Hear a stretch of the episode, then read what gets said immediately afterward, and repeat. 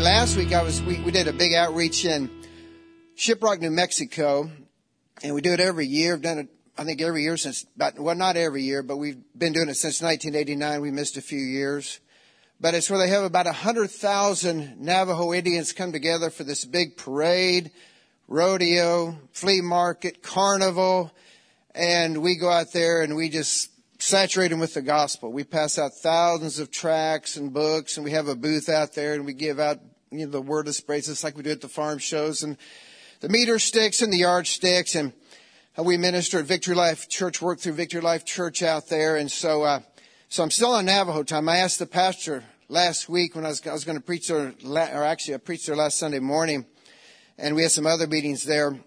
But I asked the pastor, I said, Pastor, so I said, what time does your service start? And he said, well, it starts at 11.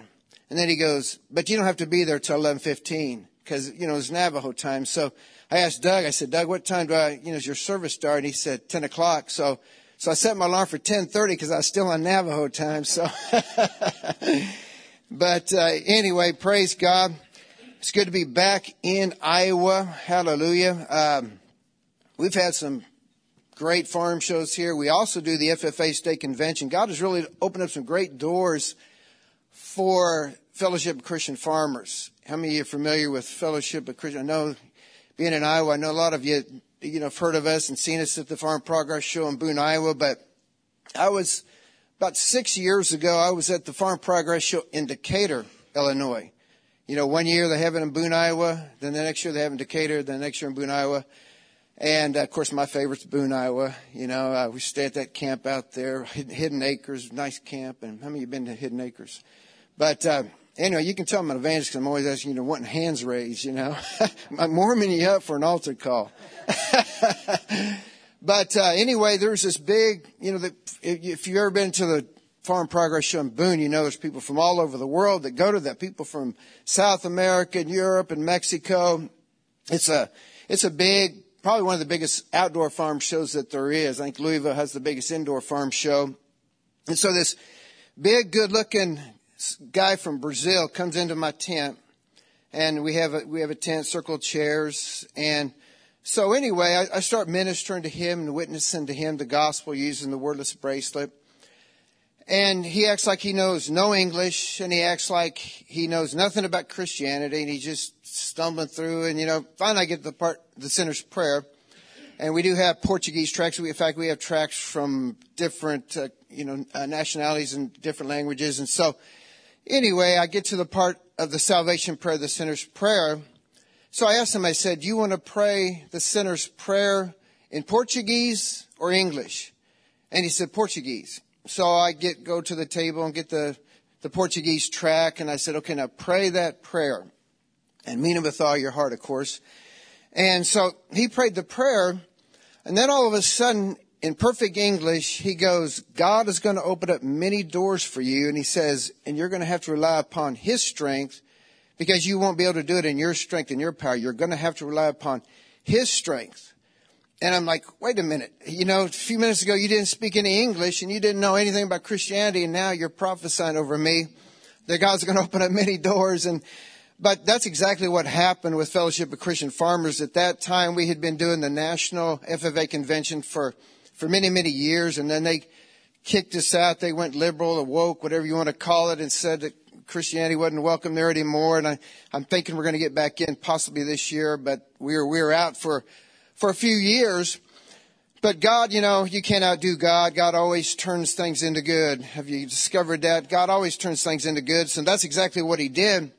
What we started doing instead of the national convention is we started doing the FFA state conventions, which was even a lot better than the national convention. We started going coast to coast all the way from the state of Washington to the great state of Florida, sharing at FFA state conventions. You know, we've done the one here at Iowa State University uh, for for several years now, and thousands of kids come to our booth and to hear the gospel message. Thousands have prayed with us to receive Jesus, and I mean, these kids are looking for answers. You know, they're I, I've had kids come up and say, you know, hey, I'm scared of all the things that are that I see coming on the earth.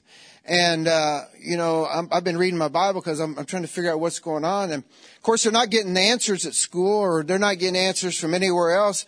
But we give them the only answer which comes from the Word of God. Amen. So we're seeing a hunger, we're seeing a receptivity, uh, you know, not just at FFA state conventions, but at farm shows. We have a lot of people at farm shows, you know, come up to us and, and they'll say, boy, this, you know, pray for our nation. Our nation's in trouble. Our world's in trouble. And then we'll even have people say, well, I just want to go go to heaven. I just want to just want to go to just you know I, I, I hate this world. It's just so much chaos and you know, the perilous times, dangerous times, wars, rumors of wars, earthquakes, pandemics, all the things that Jesus said would happen. They're just like, I want to get out of here. This is terrible. But you know what? That's a lie of the devil because this is the most exciting time that you could ever be living in. The apostle Paul and Peter, I know this is an old cliche and I've, you know, used to say this and, but it's really true. The apostle Paul and Peter would love to be living in our days because this is a time of, of harvest. You know, Jesus said 2,000 years ago, look on the fields, they're ripe, ready for harvest. Well, if they were ripe and ready for harvest 2,000 years ago, it's easy picking now. And it really is. It's easy picking. It is really ripe uh, for harvest. So it's an exciting time to, to, to be living. And you know, one of my favorite things that, uh, that I, I claim from the Word of God is the Bible says, the steps of a good man are ordered by the Lord. And so every day, you know, the Christian life should be exciting and fun. It's, it's the most exciting life that there is. You know, I, I, I sometimes, you know, you're talking about me playing football. Sometimes I'll, once in a great while, I'll see one of the old, you know, players that I played with and they'll go, you know, life is just kind of, that was fun back then. You know, life's just boring now. And for me, it's the most exciting time ever. Way more exciting than football or anything that I ever did, you know, as a sinner. It's an exciting time, but I asked God, I said, God, or I, I claim this, I said, God, your word says that the steps of a good man are ordered by the Lord. I'm good through the blood of Jesus. And so my steps are ordered by you. So I'm always going to be at the right place at the right time, saying the right things. And he does that every day. And it's exciting, adventurous way to live because I'm always looking for those opportunities because I know, you know, in the Hebrew language, there's no such word for coincidence. So when I run into someone, maybe, you know, just, I can give you just one or, one or two examples, but I was flying to, we did a big show up in Toronto, Canada, a big international show. You know, Toronto is one of the most, it is the most international city in the world. So we were praying with Chinese and Japanese and Filipinos and Europeans, and we were praying with people from all over the world to get saved. You know, the world, Jesus said to go into all the world, but there, the world's coming to you. And uh, so, so anyway, we had a great time up there. But when I was flying to Buffalo, New York, to go to Toronto, and this this uh, doctor, she's an Indian doctor that lived in San Antonio, was sitting next to me, and I would, you know, I, I you know, just shared a few things with her, you know, and and then uh, and then she, you know, I started witnessing to her and sharing Christ with her, and she ended up praying to receive Christ into her life. And then I said, "Well, you live in San Antonio." I said, "Well, my wife and I, we work for Joyce Meyer Ministries." And she's getting ready to have her women's conference in San Antonio at the Alamodome you know, you need to go there. And I pulled it up on my phone and I showed it to her. I said, you know, look at these great speakers and singers. And, you know, it's coming up this Wednesday. My wife's going to fly down there, you know, with the team, the Joyce Meyer team and be a part of that. She speaks Spanish. So it's going to help them out. And so, uh, you know, she prayed right there to receive Jesus Christ in her life, right there on the airplane, just in front of, in front of everybody. You know, the, there was one day I, you know, I walk around up my block a lot just to get exercise and all of a sudden there's there's about five six teenagers moving stuff out of a house throwing it into a dumpster or putting it in a, a vehicle. And i'm thinking you know what?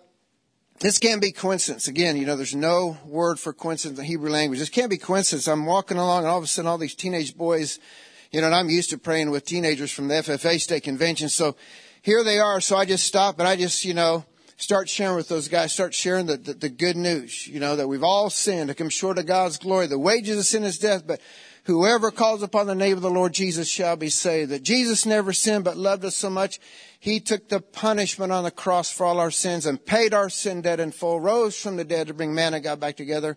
And so you'll never get into heaven without Jesus. And plus the Bible says the eyes of man are never satisfied. So there's nothing on this earth. That's one thing Mick Jagger got right, by the way. Remember he's saying, I can't get no satisfaction. That's, he got that from the book of Proverbs. You know, Proverbs says, you didn't know Mick Jagger studied the Bible, did you? I'm dating myself a little bit, you know. That was way back. But, uh, you know, I, I quote, hey, you know, the, I said you could have all the fame, the fortune, but the Bible says the eyes of man are never satisfied. So no matter how much fame and fortune you have, you're still going to be unfulfilled till you have an intimate relationship with Jesus Christ. And, uh, you know, the way of the sinner's hard and the curse of the Lord is in the house of the wicked. As long as you're living apart from Christ, you know, you're living under that curse. And I'll tell them, whether you live a blessed life or cursed life, it's not up to God. God said in Deuteronomy 28, I've set before you life and death, the blessing and the curse. Then he goes on to say, choose life. Then he goes on to say, if you obey the Lord your God, you'll be blessed in the city, blessed in the field, blessed coming in, blessed going out. Uh, your basket and store will be blessed. Your seed will be blessed. I'll command my blessing upon your storehouses, down upon all that you set your hand unto. But if you disobey the Lord your God, you'll be cursed in the city, cursed in the field, cursed coming in, cursed going out, two steps forward, three steps back. You know, I, I was there. But uh, anyway, long story short, I guess it was kind of a, I didn't really make it short, but uh, long story anyway. But they, they, all five of those boys right there prayed to receive Jesus. So then I went back to my house and got all my follow up material and, and, you know, just followed up on them and so on and ministered to them some more. And, uh, but I mean, this kind of thing happens on a daily basis for me, not because I'm something great, but because God watches over His Word to perform it in our lives. You know, something I tell people, uh, when they get born again and saved, I said, you know, every prayer request you have from this point on, find a scripture to back it up because God doesn't watch over my opinion. He doesn't watch over your opinion, but it says he watches over his word to perform it in your life. So I said, you better find a scripture that you can stand on because faith begins where the will of God is known. You know, there's thousands of great and precious promises in the Bible that all belongs to us. But if you don't know that it's in there, then you can't claim it for yourself, believe it for yourself. It's kind of like if you had a thousand dollars in the bank, but didn't know you had a thousand dollars in the bank, it wouldn't do you any good.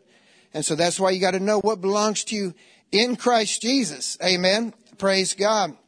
And so he watches over his word to perform it in our lives. And so I just encourage you today, you know, Doug and I were talking before the service and Barna, I, th- this is hard for me to believe, but Barna did a study and they said that 95% of the Christians, born again Christians, never one time in their whole life shared Jesus with somebody. And, and Doug brought up a good point. He said, well, even if, you know, they're, even if it's just 50%, that's unacceptable. You know, that's, that, that's not, that's not right. And the devil has lied to people and kept people from witnessing and sharing. He's robbed them of joy. Cause you know, when the 70 went out two and two, it says they came back with joy. Amen because you know the joy of the Lord's our strength. So we got to have joy to have strength to resist sin, the devil, temptation. And one thing that brings us joy is sharing our faith. You know, a lot of times your flesh won't feel like doing it. Your flesh will fight you, the devil will fight you, and but then when you end up doing it, then you're just like, oh, I'm so glad I did that. You know, especially if they get saved. It brings you joy. It brings you fulfillment. Amen. Anytime we do God's will, it's going to bring fulfillment, joy, and peace. Amen. And that's really, that's the number one thing God wants from us. That's why He doesn't just beam us up to heaven after we get saved. He doesn't want anybody to perish. He doesn't want anybody to go to hell. He wants everybody to get saved. And so that's why we're still here. To get people born again, to get people saved. I was just in California, Los Angeles, uh, helping Mario Murillo with this tent meeting and I went through Scott Hinkle Ministries, and you know they needed a lot of workers out there for this big tent meeting they had in Los Angeles. And something Mario Murillo brought up was that he said that America wouldn't be in such a mess if we hadn't got away from soul winning. He said the reason why America is in such a mess right now is because the church got away from soul winning. Amen. Because if people were saved, they wouldn't be voting so stupid. You know, if people, you know, if they were saved, they wouldn't be doing all the stupid stuff that's going on in our schools and our government. And because the Holy Spirit brings enlightenment. Amen. The Bible says he who fears God understands all things. So if you walk in the fear of God, you understand how to vote. You understand, you know, what's right and wrong and, you know, what makes a country good. You know, the Bible says, blessed is the nation whose God is the Lord. Amen. So we got to get back to soul winning. God hasn't commissioned angels to uh, you know, just so when he's commissioned us to sow in. And by the way, that guy from Brazil, you know, the Bible says, be careful how you treat strangers. You may be entertaining angels unaware. So someday, I don't know if, uh, you know, if he was, uh, an angel or, or, you know, just a man led by the Holy Spirit. Either way, it ministered to me and either way it came to pass. Amen. Praise God. But, uh, and, and you know, Doug and I used to do a lot of street ministry and Doug, he was bold as a lion and he knew his authority in Christ. He knew his authority over the devil. So I learned a lot by ministering with him, witnessing with him on the streets because he was tough. I mean, I, I was telling some stories last night of how we were in Topeka in a bad neighborhood in Topeka and some guys, uh, they, uh, they, they kind of started, uh, you know, giving us a tough, rough time. And well, I mean, Doug just, boy, he just shut him down, you know, his, his authority, you know, and, and that, by the way, that came in handy for me years down the road, you know, being mentored by someone like that because, uh, you know, years down the road, they, Joyce Meyer, uh, they, they put me in charge of leading street teams out in the roughest streets in the, in the nation, in North St. Louis, East St. Louis, even South St. Louis. Uh, for, for years and years and years, I would take teams of people who would come from Iowa, all over the nation, all over the world. On Friday nights, I would take them out on the streets and to minister. And uh, every, every now and then, you know, we would run into, you know, some demon possessed crazy person. There's one night where uh, we were at a train station. People were getting on and off the trains and buses. And this, this demon possessed guy comes up to us and we're handing out sandwiches that we got donated to us from QuikTrip. I don't know if you have QuikTrips here or not, but QuikTrip donated some good sandwiches to us. I mean, they're a little bit on the edge, you know, a little bit, you know, getting almost, you know, uh, too old, you know, but just edible if they ate it that night. You know, they was still good. they couldn't save it for breakfast, but so anyway, we we got their you know their day old sandwiches, and so anyway, this this demon possessed guy. All of a sudden, right in front of me, he starts throwing trash out of the trash bag, just throwing trash out, you know. And I'm like, oh, here we go, you know. and I knew something's coming. I didn't know what was coming, but I knew, you know. All of a sudden, he pulls that trash bag out of the trash can and he starts taking sandwiches and throws them in the bag. And I said, Hey, wait a minute. I said, You can only have one sandwich. he said, I can have as many sandwiches as I want. And I said, No, you can only have one sandwich. And I said, In the name of Jesus, devil, I bind you right now. In Jesus' name, I bind you. He says, There is no Jesus, just Allah. And I said, Devil, you get out of here in Jesus' name. I bind you. You get out of here in Jesus' name. And he goes, I'm going to kill you. he goes, uh, Excuse me. He goes, I'm going to kill you. So I'm going to kill you right here. He says, if I don't kill you right here, he says, I'm going to go to the dream center and I'm going to kill you at the dream center. And I said, you can't kill me. I said, no weapon formed against me shall prosper. You can't kill me. I started quoting scriptures at him, swinging the sword of the spirit. You know, you, I, I was saying, no, uh, you know, if God be for me, who could be against me? Whatever. Just a lot of, you know, protection scriptures. And he goes, I'm going to kill you. And, uh, so he left. Well, he comes back with a knife and he's walking back and forth with just murder in his eye. I mean, just, you know, and this is North St. Louis. This, and this was actually one of the worst neighborhoods, you know, that we were ministering in. This is a bad neighborhood. And he's walking back and forth with murder in his eye, and he's going, I'm going to kill you. And I said, in Jesus' name, I, you get out of here. And I just kept using the name of Jesus. You know, the Bible says the name of Jesus is a name above every name in heaven, earth, and under the earth. So, you know, I'm using the, the powerful name of Jesus Christ. And, and uh, I, I, said, uh, you know, you get out of here in Jesus' name. All of a sudden, he makes his move and he puts that knife in the air, and then he starts grabbing the sandwiches, and he and he throws them, you know, back in the in, in the trash bag. And I said, devil, I take authority over you. Get out in Jesus' name. And all of a sudden, I, again, I don't know if this is an angel or a big black man, but all of a sudden, there's a big black man standing next to me. And this big black man, I'll ask God someday, was that a black man or was that a black angel? You know, but all of a sudden this big black man standing next to me and he goes, you leave these people alone. And so the guy left me alone and, and uh, he left and saw the security guard was way down, you know, at the other end. So I went down to, to, you know, big security guard and I said, Hey, this guy right over here, he pulled a knife on me. And he said, ah, he's just high. And I said, well, look at all this trash all over the place. And he goes, he did that? He goes, let me go talk to him then. So he, he didn't care about me getting a knife pulled on me, but he cared about the trash. that made me feel real good, you know. And then, and then he, you know, a few minutes later, he comes back and he goes, he goes, hey, uh, I got your sandwiches back, and they've been in that dirty trash bag. He goes, hey, I got your sandwiches back, and he goes, do you want them? I said, no, you, I don't want the sandwiches now. You know, they're in that dirty trash bag, you know. But but, you know, our weapons are more powerful. You know, I was, I was watching the news the other night, and they were talking about Israel and the United States and all our special forces and, you know, Israel's special forces and our special forces and how awesome they are and how they can go in and do this and this and this and this. And thank God for all that. And I believe every bit of that. But our weapons are actually more powerful than their weapons. I even had the St. Louis police tell me that one night. Had another incident. Uh, when, when I go to Central Camp, I preach at a church in Great Bend, and this lady before the church, she goes, she goes, tell some stories that happened in St. Louis. She goes, I love hearing your stories. So I'll give you a couple. You know, the, here's one more that uh, there was one night I was working security at St. Louis Dream Center, and I heard two gunshots right in front of the Dream Center, which that's not uncommon. You know, that's you know par for the course, normal. You know, unfortunately for North St. Louis, but it was real close. So we had our gates locked. So I walked around the fence to look to see what was going on. And all of a sudden, this guy comes running up to the fence. He says, They're trying to kill me. They're trying to kill me. Help me, help me. They're trying to kill me. Help me. They're trying to kill me. And I said, Who's trying to kill you? I don't see anybody. I don't see anybody. And he goes, Right over there. They're trying to kill me. Help me. And I knew that someone was trying to kill him because I heard the gunshots right across the street. All of a sudden, this car pulls up about 80 miles an hour to the curb.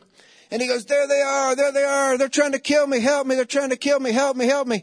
So he jumps over the fence because we had the gates locked and he dove underneath the van. And then all of a sudden, the guy with the gun jumps out of the car with the gun, and he uh, he jumps over the fence. So I'm standing between the gunman and the guy in the car. I have no weapon, no gun, nothing. All I have is the name of Jesus, but that's all I need. I said, in the name of Jesus, devil, I bind you. In Jesus' name, I bind you. I bind you in Jesus' name. And I'm not kidding. He froze in the air with the gun in the air like it just froze. And then the uh, other security guard, he had been down the youth room uh, playing pool, and he didn't know what was going on. He just heard noise, he heard a lot of noise. So he comes naively walking up the stairs, you know, and he just walks walks right up to the guy with the gun, you know. And so and so that's when I made my move, and so we grabbed him, we slammed him to the ground. Now this was 2006, so I don't know if I could do that today or not. but uh, you know, slammed him to the ground. We got the gun, and I saw the car that he had jumped out of was going around the block. I saw it through the breezeway at the Dream Center, and I said, "We got to get inside because his gangs drive around the block and they're not going to be too happy about this. So, so we get them inside and, uh, the police show up, the St. Louis police show up, you know, they're, they're tough guys, good guys, you know, and, and I don't even think this policeman was saved, but this policeman told me, he said, you know what? He said, your weapons are more powerful than our weapons. He said, you got a guy with a gun. You don't even have a gun. He said, we got guns, bulletproof vests and this and that. He says, but you got the Holy Spirit. You got the Word of God. You got the name of Jesus. He said, Your weapons are more powerful than our weapons. Amen. Praise God. And, and you know, this day and age that we're living in, we need to learn and to know our authority in Christ. Amen. Because we are in perilous times, dangerous times. Uh, you know, I heard someone from Israel say, boy, if we would have just had your Second Amendment, this, some of this wouldn't have happened. And thank God for the Second Amendment. But we got the Word of God, the name of Jesus, that's even more powerful than the Second Amendment. Amen. Praise God. So, you know, we need to get back to soul winning. You know, uh, the Bible talks about the uh, men that got the talents. The one, the one man got ten talents. This is a parable of Jesus. The one man got ten talents. He took his ten talents, was faithful with his ten talents, so he got ten more talents. Then the one man Second man got five talents and he was faithful with his five talents, so he got five more talents. And then the, the third man got one talent and he buried his talent. He wasn't faithful with his talent. He buried his talent. And this is where a lot of the body of Christ is today. You know, we just quoted that, you know, 95%. But he buried his talent. He said he was afraid. He was fearful. And that's why he buried his his talent because of fear. And that's why a lot of people don't soul win. That's why I didn't soul win, you know, way back when I first got saved. I mean, I did, but, uh, you know, I was going to a church in central Kansas and we started going door to door, knocking on doors in these little towns around Great Bend. And uh, I, I remember when I first started, I, I was fearful and just kind of hoped and prayed that they wouldn't come to the door, you know. And uh, so what I started doing to get to get over my fear was I started quoting scriptures. God has not given me the spirit of fear, but of power and of love and of a sound mind. And the wicked flee when no man pursueth, but the righteous are bold as a lion. So I'm bold as a lion. And, uh, God blesses the righteous and surrounds the righteous with favors with his shield. So, so I have favor with these people. When they come to the door, they're going to love and like me and I'm going to love and like them. You know, I'm, I went to Marilyn Hickey's Bible school many years ago from 82 to 84 and Marilyn Hickey, she started going to Muslim nations and they told her, they said, if you go to Muslim nations, they won't come to your meetings because number one, you're a woman. Number two, you're a preacher. Number three, you're a Christian. So they won't come to your meetings. And so she said, no, I have favor with the Muslims. I'm surrounded with favors with the shield on the side of the Muslims. They love and like me and I love and like them. And that's what she believed. That's what she confessed. That's what she claimed. And that's what she got. They came to her meetings by the thousands, got saved, born again, delivered, healed, you know, because that's what she believed. Amen. And that's kind of what I want to talk about, you know, today. Uh, you know, in Isaiah 53 verses 1, 4 and 5, Isaiah 53, it says here, who has believed our report? Who has believed our report? To whom is the arm of the Lord revealed? And it goes on to talk about how he took our infirmities, bore our sicknesses, chastisement our peace was upon him. By his stripes we are healed. And so Jesus has already paid it all. You know, in fact, back to that story, you know, as far as when, you know, he said, you got to rely upon the Lord's strength. Well, I started doing farm shows and I would get exhausted. I mean, I would feel it in my organs. I'd feel it in my body. I just feel exhausted. I said, God, now you said to do it in your own strength. How do I tap into your strength? And God spoke to me. He says, it says in Psalms 29 that he get, the Lord gives strength unto his people. The Lord, and then Isaiah 40 says that the Lord gives power to the faint to them that have no might, he increases strength. That they that wait upon the Lord shall renew their strength. They shall mount up with wings as eagles. They shall run and not be weary. They shall walk and not faint. And so God says, I've already given you the strength. He says, but you got to receive it. And so every day I started going, okay, God, you said in Psalm 29, verse 11, you give strength unto your people, you give power to the faint. To them that have no might, you increase the strength. So I receive your strength into my heart. I receive your strength into my kidneys. I receive your strength into my liver. I receive your strength into my legs. I receive your strength into my arms. I receive your power, your increased strength. I receive it into every cell, bone, muscle, fiber, tissue, into every organ in my body. I receive it. And because I wait upon you, you renew my strength. And guess what? After confessing that, day after day after day, all of a sudden, boy, I felt like I could do those farm shows and the, all day long. I just, just, I, super natural strength. I felt it. It manifested. Amen. Because God's word always works. Amen. Praise God. So the Bible says Jesus has already blessed us already with all spiritual blessings in heavenly places. By his stripes you were healed past tense. He's already redeemed you from the curse of the law past tense. He already took your infirmities, your sicknesses, your sins. He already did it past tense, but we got to receive. It's up to us to receive it. Amen. Praise God. And to even know what's, what's in here that so we can receive it. Praise God. So he said, who has believed our report? So the power of God will not work for us until we believe the report. God's report. Amen. Once we believe the word of God, once we believe his report, then it'll work for us. Amen. Then we'll receive his power, his strength, his healing.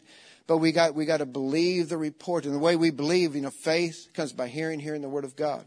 So as we read the Word of God, you know, we grow in our faith. Our faith gets stronger and stronger. Jesus put it this way in Matthew 13 verses 24 through 26 says, Another parable put he forth unto them, saying, The kingdom of heaven is likened unto a man which sowed good seed in his field.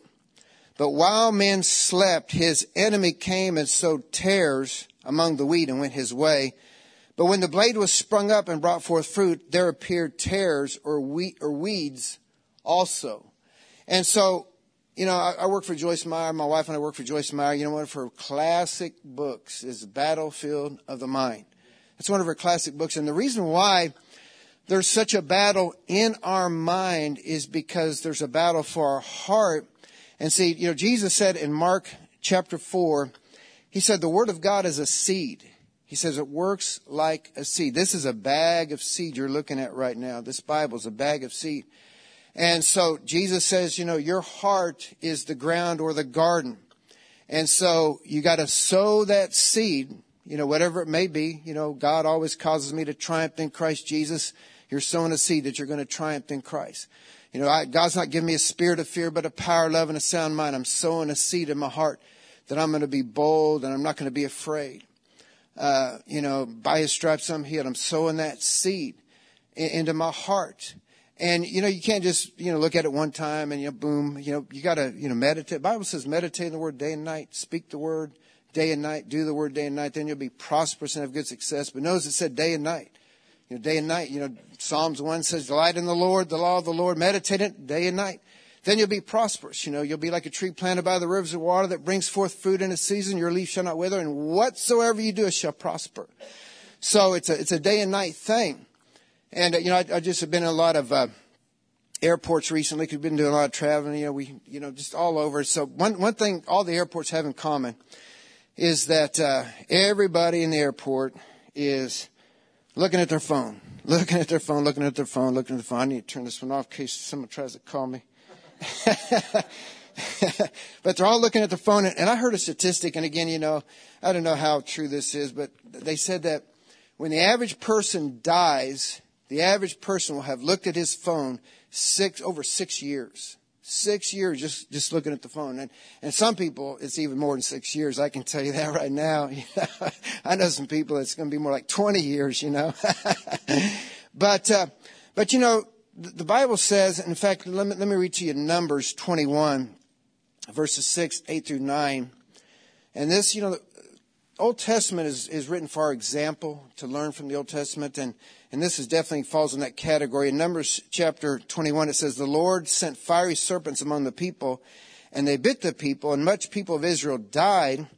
And the Lord said unto Moses, Make thee a fiery serpent and set it upon a pole and it shall come to pass that everyone that is bitten, when he looks upon it, shall live.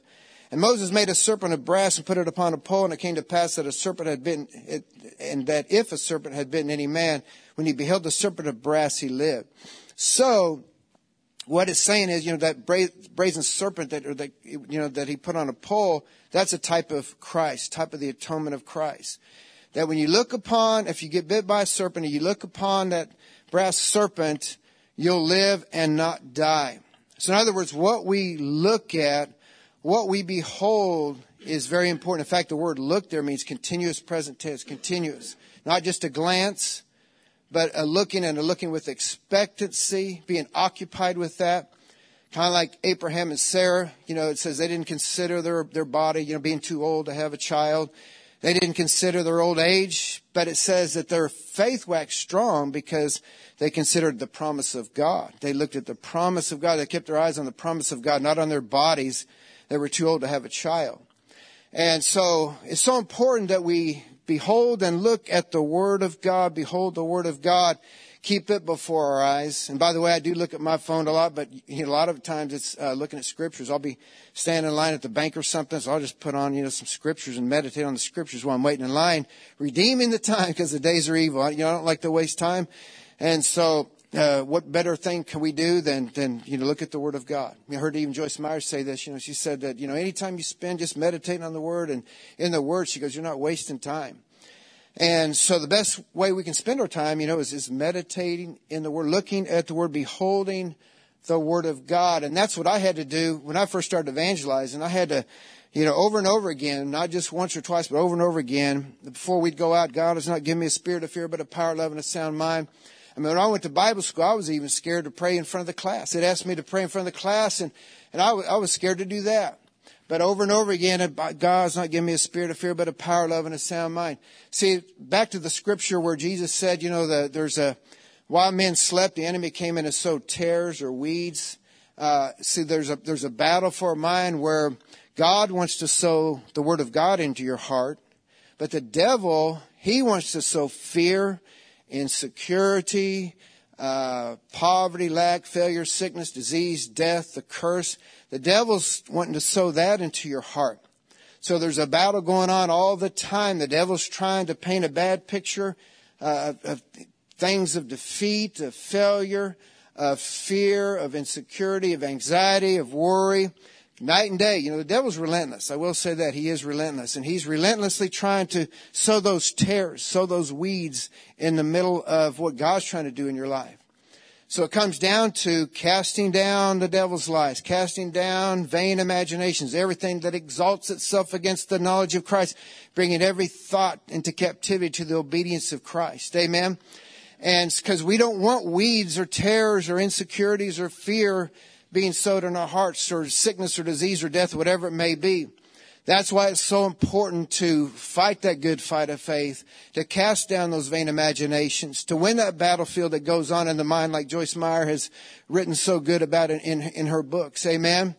And so we'll see another example of, of this in, in, the book of Judges, chapter 6 says, uh, verse 11, there came an angel of the Lord that sat under an oak, which was an Ophrah, that pertained unto Joash and the Abiezrite, and his son Gideon threshed wheat by the winepress to hide it from the Midianites. And the angel of the Lord appeared unto him and said unto him, The Lord is with thee, thy, thou mighty man of valor. and so uh, that's, that's what you call a good, you know, positive uh, confession that God, you know, He looks at you. He doesn't see a, a wimpy Christian, someone that can't witness, someone that can't share their faith. He sees a mighty woman of valor, mighty man of valor. And that's what he speaks over you. That's what he believes for you. But Gideon was listening to the devil. He was listening to the wrong report. You know, it comes down whose report are you going to believe? Whose report are you going to listen to? Gideon was listening to the wrong voices, the wrong report. You know, we always have a choice. Are we going to listen to man's report, the devil's report, or God's report? So we got to, you know, believe God's report. Listen to His report, what He says about us. Amen. But Gideon said unto him, O my Lord, if the Lord be with us, and why then is all this befallen us? And where be all his miracles which our fathers told us of? Saying, Did not the Lord bring us up? This is my wimpy voice here. Did, did not the Lord bring us up out of Egypt? But now the Lord has forsaken us, and he's delivered us into the hand of the Midianites. You know, it's all lies of the devil that he should have cast down. He should have been meditating on the word, believing God's report and not the devil's report. And then verse 15, you know, the Lord didn't say, oh, poor Gideon.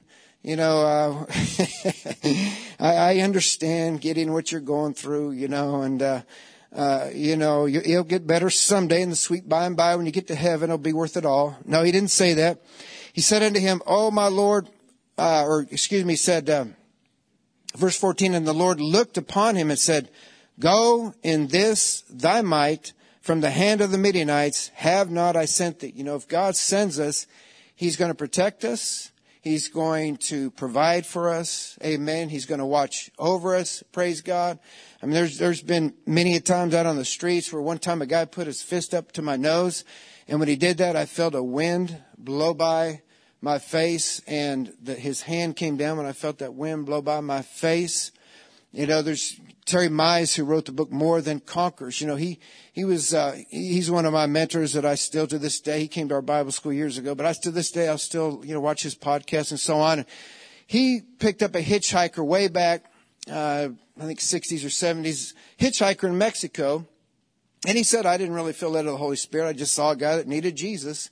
So I picked him up and started witnessing to him. And he said, all of a sudden, he put a gun right in my ribs and said, give me, he just came back from a meeting, a church meeting and he had his offering, and so he put that gun right at his ribs and said, Give me that offering right now, give me all this equipment, sound equipment, all this. And and Terry Mize immediately started quoting scripture, says, No, this is God's money, you can't have it, no weapon formed against me shall prosper. And this is a he tells a story, it takes him a half hour to tell the story, but he just, you know, started quoting scriptures in Spanish, in English. You know, no weapon formed against me shall prosper and you can't kill me. I'm a man of God and you can't kill me. You won't kill me. And this went back and forth, back and forth, back and forth, back and forth. And finally the guy, long story short, finally the guy six times shot point blank at Terry Mize and he said all six bullets went between his feet. And uh, he, he said that uh, to this day he'll go to Muslim nations and Hindu nations and they'll say, we're going to kill you. And he says, no, you can't kill me because no weapon formed against me shall prosper and God's word always works and you can't kill me. And he said he'll have whole militaries and armies of 100,000 after him wanting to kill him and they can't kill him because the word of God always works. Amen. God protects his, his people. And so it goes on to, you know, the safest place to be is in God's will. You know, if, you know, if you're in East St. Louis, Illinois, there's an area in East St. Louis that seven miles of that is supposed to be the most dangerous seven miles in the United States. In fact, I sat by a guy at, uh, the tent meeting in Los Angeles a few weeks ago from East St. Louis and and he said, you know, he goes, Compton and Watts out here has nothing on East St. Louis, you know, so, uh, uh, you know, we, we ran into some hostility out there, but, it, you know, we were safer there than anywhere else because we we're in God's will. Amen. But the Lord looked upon him and said, go and this thy might from the hand of the Midianites have not I sent thee? And if God be for thee, who can be against thee? And he said unto him, O my Lord, wherewith shall I save Israel? Behold, my family is poor in Manasseh, and I am the least in my father's house. And the Lord said unto him, Surely I will be with thee, and thou shalt smite the Midianites as one man. That doesn't sound like defeat to me. That doesn't sound like something he should be fearing. Amen. Because God always causes us to triumph in Christ Jesus. He gives us the victory through our Lord Jesus Christ. Amen. Goes on to say here, and the Lord said unto him, Peace be unto thee, fear not, thou shalt not die. Amen. So again, there's a battle. The devil's trying to plant weeds, tares, bad seed in you to get bad things to manifest in your life. Cast those things down. Plant good seed. Amen.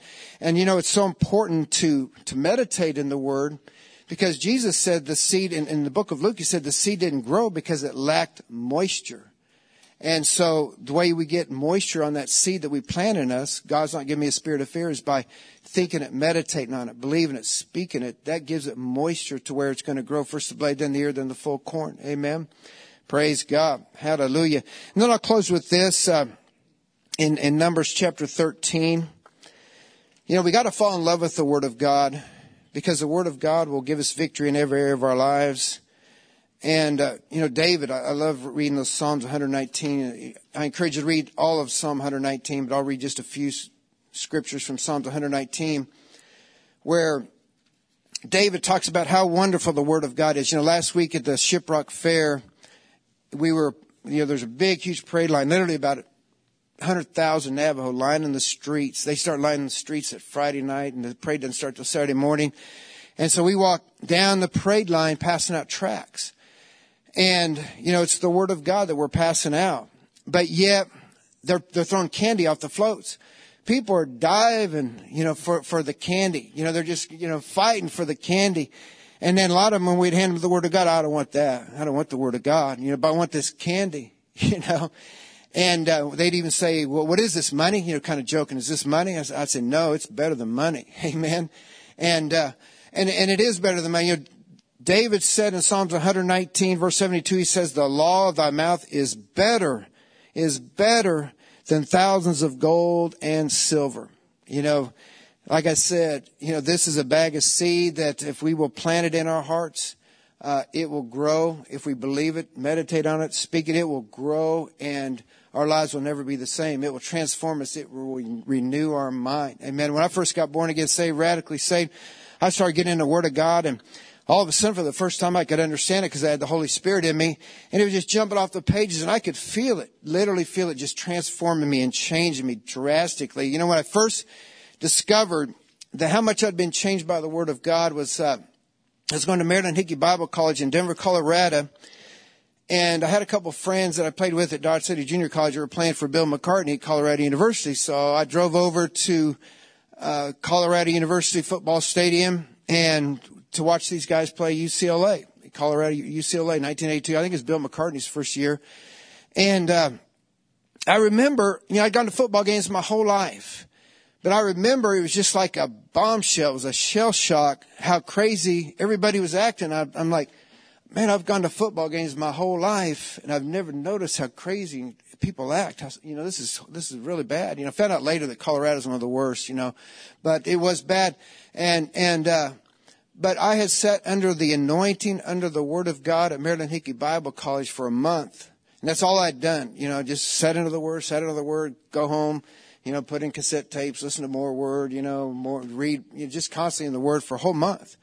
And then I took a day off, you know, from the Word, went to that football game. It's like, whoa, you know, I never, but God showed me through that how much the Word of God, the anointing had transformed me and changed me because I had never, never, never notice how people acted at football games until that moment. Amen.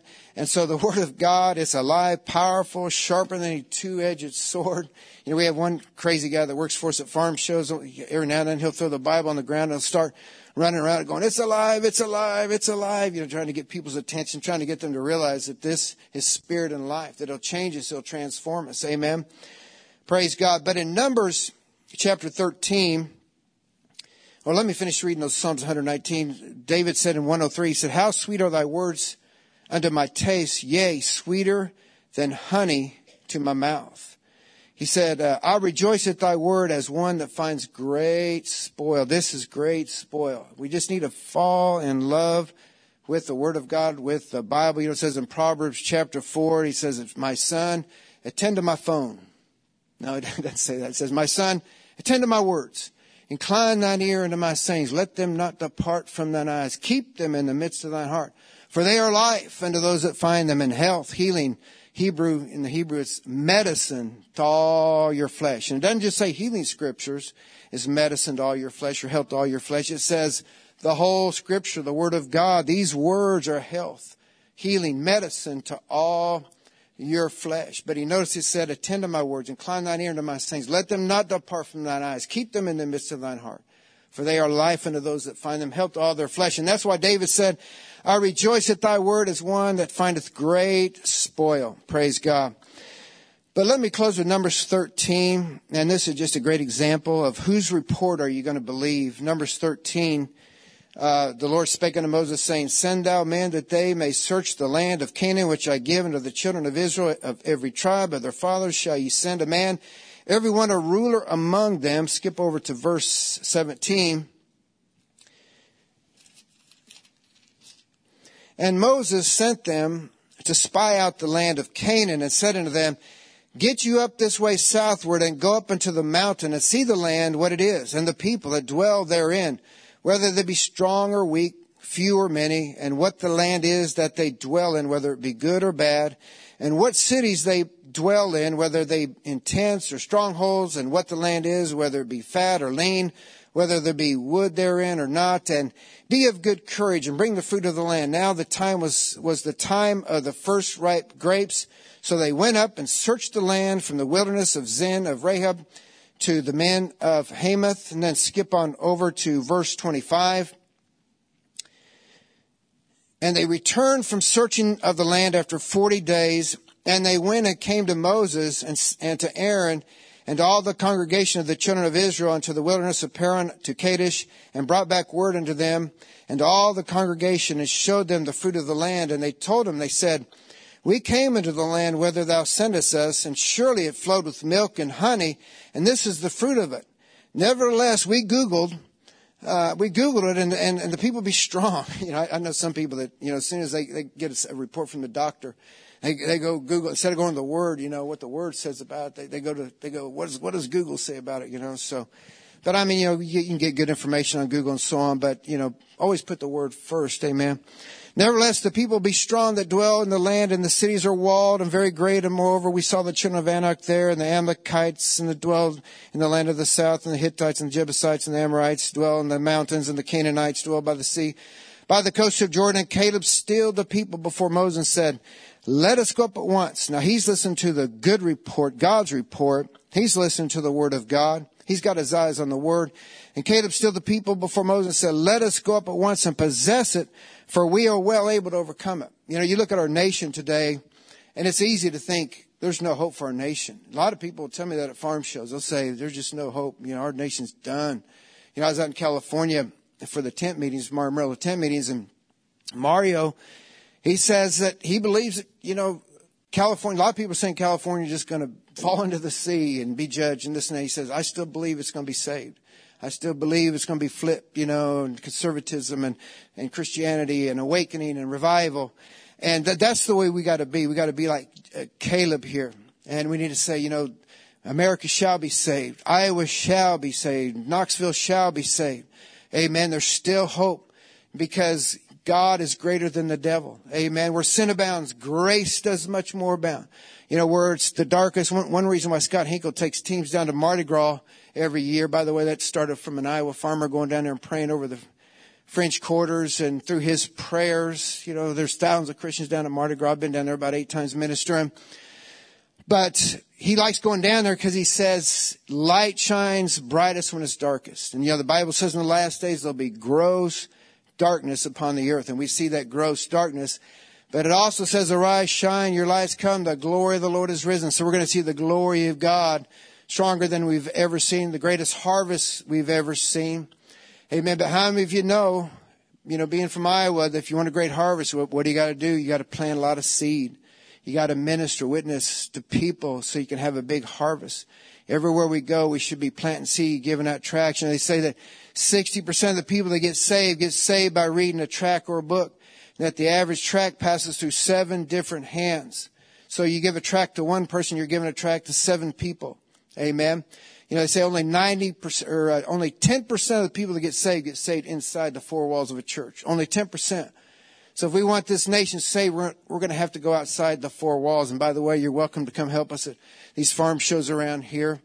Uh, you're, you're, more than welcome to help us. Praise God. Plenty of opportunity just, just working with us, Fellowship of Christian Farmers, and you've helped us in the past. Uh, but you're, you're welcome to help us in the future. But anyway, let's, let's finish up here, uh, in Numbers 13. The men went up or Caleb stilled the people before Moses and said, Let us go up at once and possess it, for we are well able to overcome it. But the men that went up with him said, We be not able to go up against this people, for they are stronger than we. And that's a lot of people in America saying, America's done. You know, there's no hope. We, you know, the, the evil's prevailing, evil's winning, but evil never prevails. Evil never wins. Amen. We always win in the end. Amen. And they brought up an evil report. So any report that's not of God, that's not of the word, it's an evil report. And they brought up an evil report of the land which they had searched into the children of Israel, saying, The land through which we have gone to search it is a land that eateth up the inhabitants thereof, and all the people that we saw in it are men of great stature.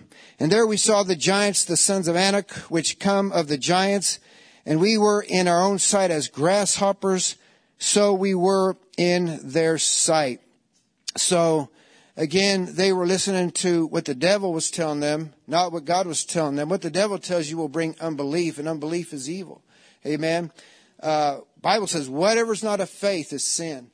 So that's why it's so important that we believe the right report, the good report. Because if we're not believing God's report, according to that scripture I just quoted, that it's sin. You know, to believe the evil report and not believe God's word.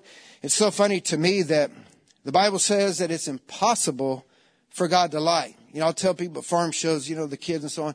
There's one thing God can't do, creator of the universe, one thing he can't do, the Bible says. Can you guess what that is? And they usually can't guess it.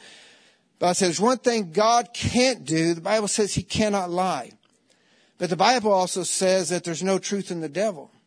But who do people believe most of the time, a lot of the times? Instead of believing God, who cannot lie, they believe the devil, who cannot tell the truth. Amen because they're walking by sight, not by faith. We've got to walk by faith, not by what we can see, feel, taste, touch, not what the circumstances look like.